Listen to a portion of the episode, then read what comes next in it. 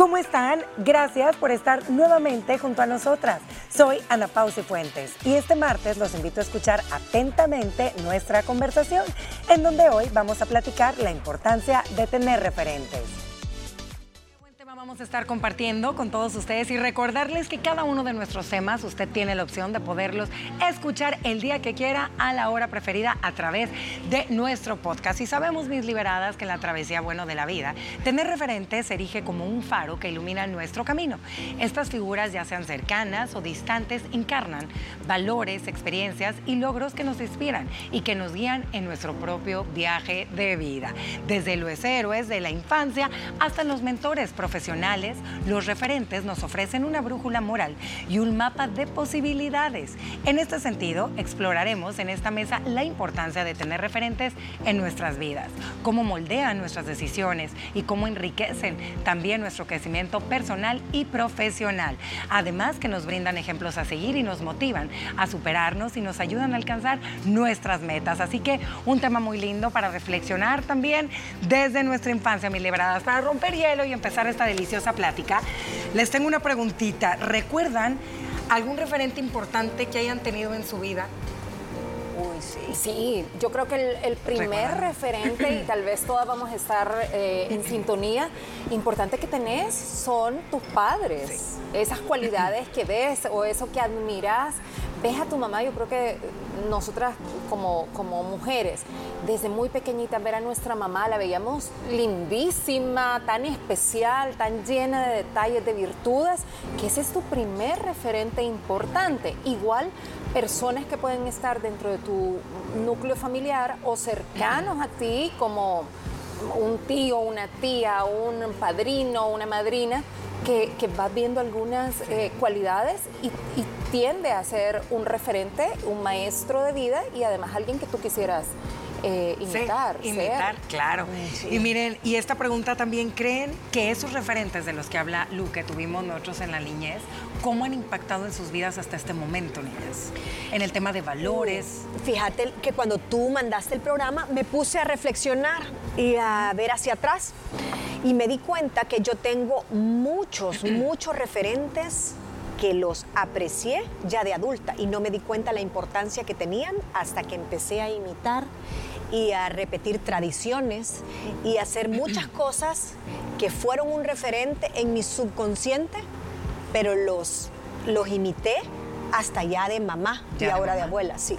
¿Cómo te pones a reflexionar? Como mis abuelas, por ejemplo. ¿Cómo la niñez es tan clave, Gina? ¿Cómo te marca? Uy, te marca súper. Y creo que todos tenemos referentes según la edad que tenemos. Totalmente. Eh, al principio, ya lo decían, la familia es el primero, pero seamos honestos, tu primer referente, ya que tú decidís que es tu referente, tal vez es una compañera del, eh, colegio, tal vez es una maestra que vos decís, cuando yo sea grande quiero ser como ella. Yo Hubo un tiempo que quería ser profesora porque yo alucinaba con un par de maestras de primaria que tuve, porque las veía guapísimas, porque las veía bien buenas, porque eran excelentes profesoras, porque me ayudaron mucho, me asesoraron un montón.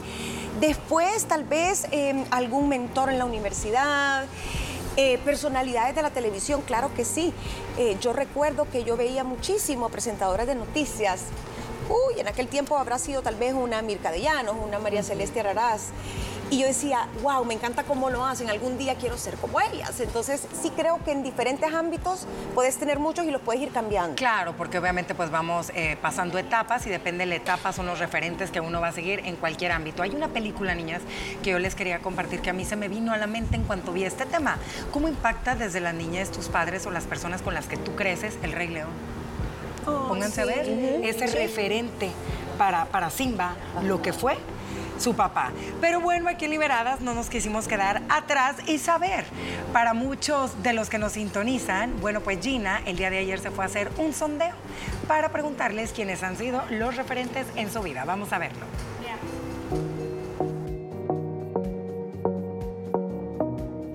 Queridos amigos de Liberadas? Miren, hoy me encuentro aquí en Santa Tecla porque queremos saber qué opinan los salvadoreños acerca del tema de hoy de la Mesa de las Mujeres Libres. ¿Quién es tu referente en la vida y su importancia? Acompáñenme a conocer sus respuestas. ¿Quién es tu referente en la vida y por qué te inspira? Pues creo que mis padres en sí, eh, en el ámbito lo que es eh, religioso, eh, laboral, pues me han enseñado mucho sobre eso, ¿verdad? En parte espiritual, pues ellos se han dedicado bastante al, al Evangelio y de una manera u otra, pues siempre me inspiran o me aconsejan, pues de que sigan el mismo camino, ¿verdad? Yo admiro a Jesucristo porque salvó la humanidad. Él es mi referente, Jesucristo y el Padre Celestial. ¿Siempre lo has seguido desde pequeño? Desde pequeño me enseñaron a seguir las enseñanzas de Jesucristo. Y Él da la victoria en todo lugar, en toda la tierra.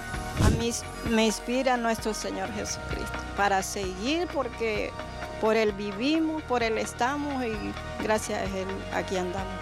Ahora vamos con Martita, Marta Junior, la hija de doña Marta, que también amablemente nos va a responder.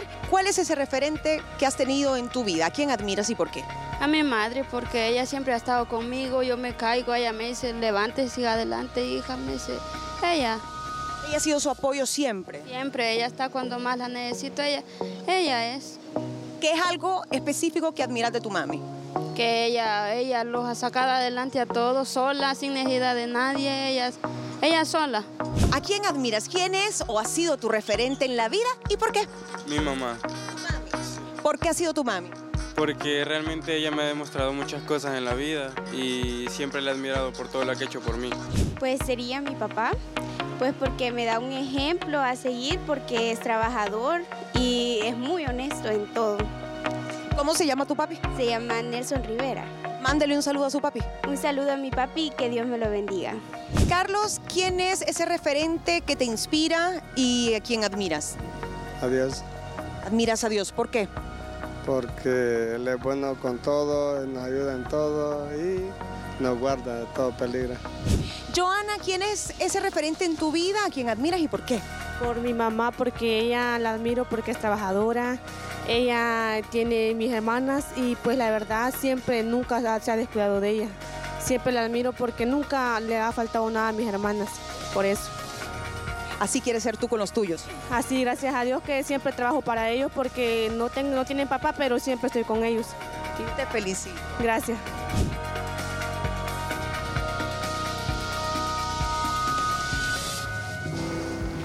Así que nuestra querida Gina anduvo haciendo sondeo. Saludos ahí a todos los tecleños. Le decía a Mónica, qué envidia estar ahorita en una de esas banquitas disfrutándome. Un sorbetito. de mira, había el éxito ahí, eran los perros calientes, después la gente con minuta, disfrutando de ver los pajaritos. Yo decía, el tomarte el tiempo de gozar una plaza pública con, con tu gente, con tus niños. Qué rico. Ay, qué rico, dije yo. Delicioso, qué envidia. Delicioso. Bueno, pues continuamos con el tema, eh, niñas, de la importancia que es tener eh, referentes y sabemos que en nuestra edad temprana, que es la, la primera infancia, es bien importante porque moldean tus valores, moldean nuestras creencias y también moldean las aspiraciones que nosotros queremos. O sea, es un efecto espejo porque como tú ves a tu mamá o como tú ves a tu papá, tú quieres ser de grande en muchas ocasiones así porque también Gina lo mencionaba que suele suceder con profesores, hasta con, no sé, con tus hermanos mayores. Y llegan a ser también referentes de lo que no quiere ser. Totalmente. Porque, ojo, eh, yo creo que por mucho amor y todo,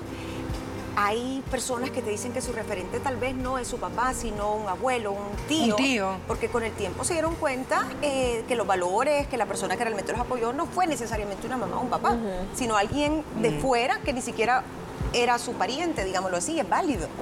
¿Y por qué creen que es tan importante tener un referente siempre en la vida? Porque en cada etapa en la que estemos, siempre tenemos referentes. Es que si no sos un barco a la deriva, yo creo que de eso se trata el mundo, de eso se trata la familia, de eso se trata la sociedad.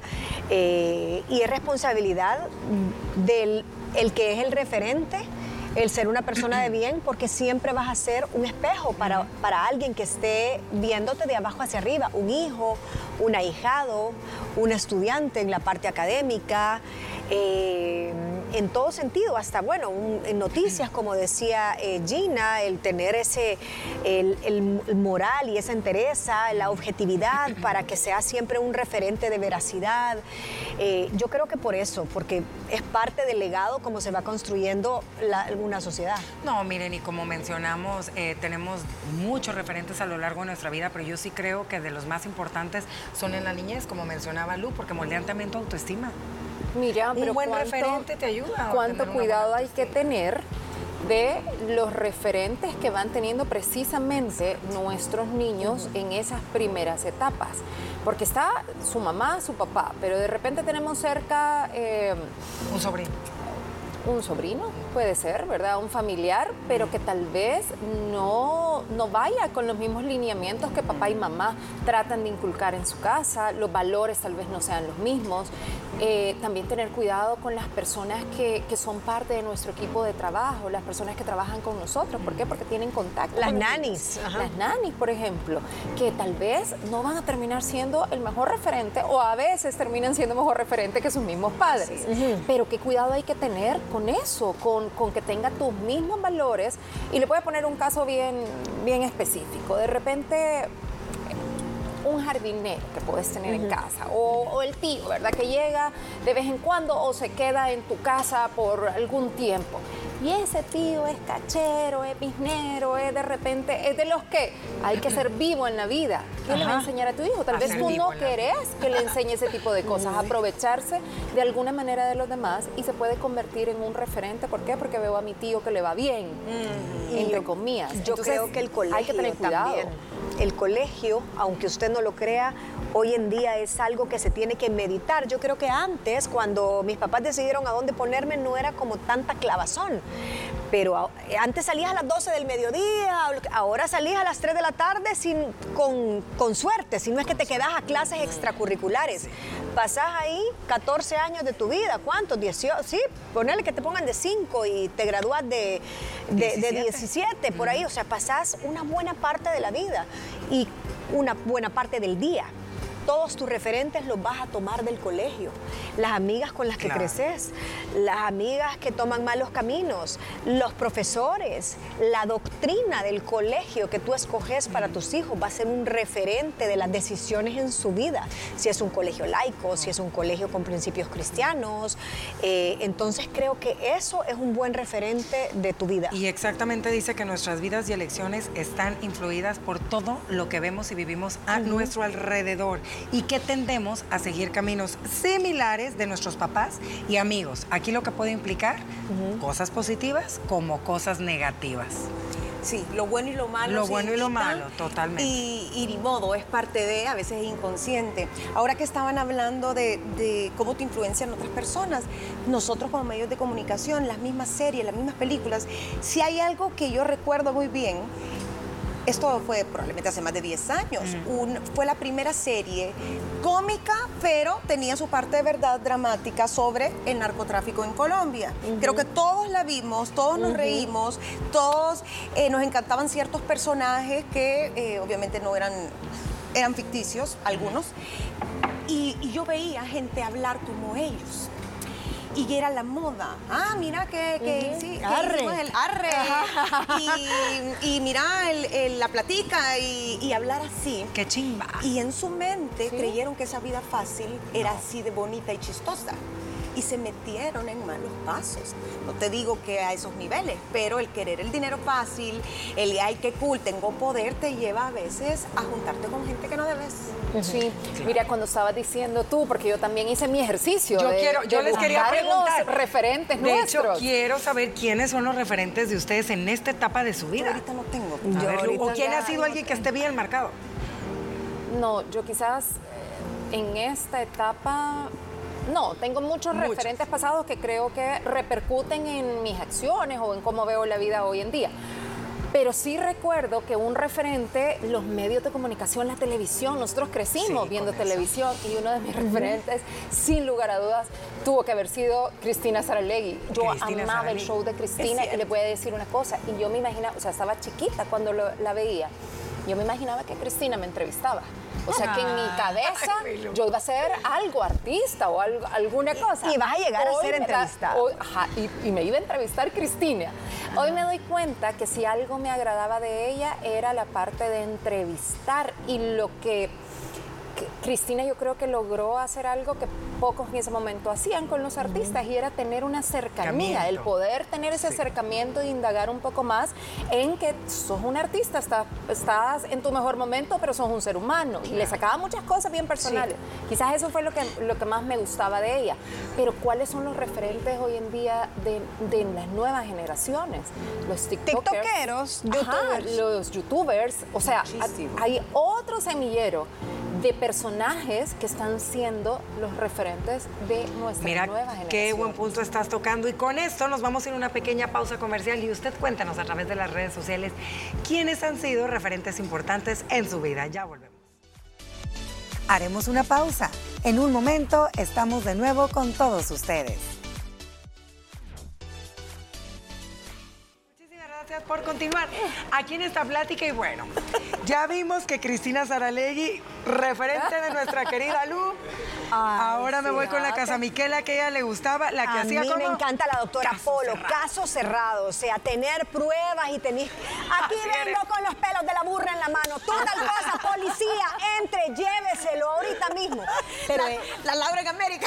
Pero ojo, ella La Laura. tenía, ella era abogada Sí. y sí eh, me- tenía me como bien cierta, ¿qué te puedo decir? O sea, lo, firmabas un acuerdo previo que lo que ella dictaminara era aplicable por la ley, no es que era show. Entonces eso es bueno. Gina. Yo creo que muchas mujeres que se han que han entrado contra viento y marea a la política en otros países, Sí. que tal vez están un poco más avanzados que nosotros en eso. No sé si un referente así como que me gusta todo de ellas o, o no, pero una ex Angela Merkel, mi, mi respeto a esa mujer, se puso los pantalones. En su momento una Margaret Thatcher, que tú cuando lees, no Su tiene vida. que ser contemporáneo. Ajá. Si de repente un libro y tú dices, Dios mío, la reina Isabel, wow, qué mujer. Tanto que la juzgaron, que no sé qué, y después lo que aguantó, lo que Lo logró, que vivió. lo que vivió. Entonces yo creo que expandiendo un poco a veces eh, la, la búsqueda por un referente podemos darnos una grande sorpresa.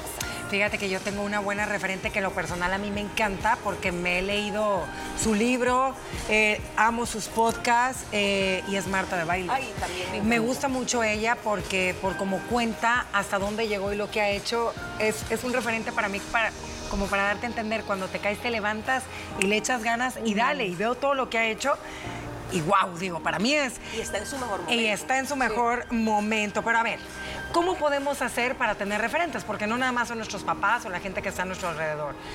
Ya lo mencionaron, son los medios de comunicación, es lo que nosotros consumimos a todos los días, puede ser algún deportista, pero ¿cómo, cómo empezar a tener, a querer seguir, seguir a alguien que se sienta como, no sé, Eso es lo difícil. Eso es lo difícil. Ok, quiero un referente Y si vos no querés tener referente, No, yo creo Ajá, que o sea, es, es es algo- cuestión de criterio. Sí. O sea, el criterio que vas teniendo como para poder evaluar y poder seguir a alguien, pero sabiendo conscientemente por qué o qué es lo que estoy valorando de esa persona. Tú no puedes levantarte un día y decir, ay, voy a buscar referentes. de la moda. No, A veces o se puede sea, buscar de la es- moda, sí. estás hablando de que tú tenés que tener objetivos Claro. y a saber hacia dónde vas. Con base a eso, Claro. escoges tus referentes. Mira, por ejemplo, la- también los referentes pueden, pueden ser experiencias que han pasado otras personas. Me quedo como referente esto que han vivido, tomo lo de ahí para ver yo cómo le puedo hacer. Porque normalmente tie- tienden a ser nuestros referentes personas que son cercanas a nuestro entorno. Pocas veces tu referente va a ser algún artista de Hollywood, ¿me entiendes? Al menos que quieras cantar o ser actor o algo así. Pero cuando son cosas más personales, Así que para mí el punto de partida, la Pau, si no es ¿Cuál sería? cercano, es conocerte. ¿Cuáles son tus fortalezas? ¿Cuáles son ¿Qué tus es lo que intereses? quieres? ¿Qué Sí. querés? Entonces tú, ¿a quién le ha ido bien por ahí? Ajá. verdad?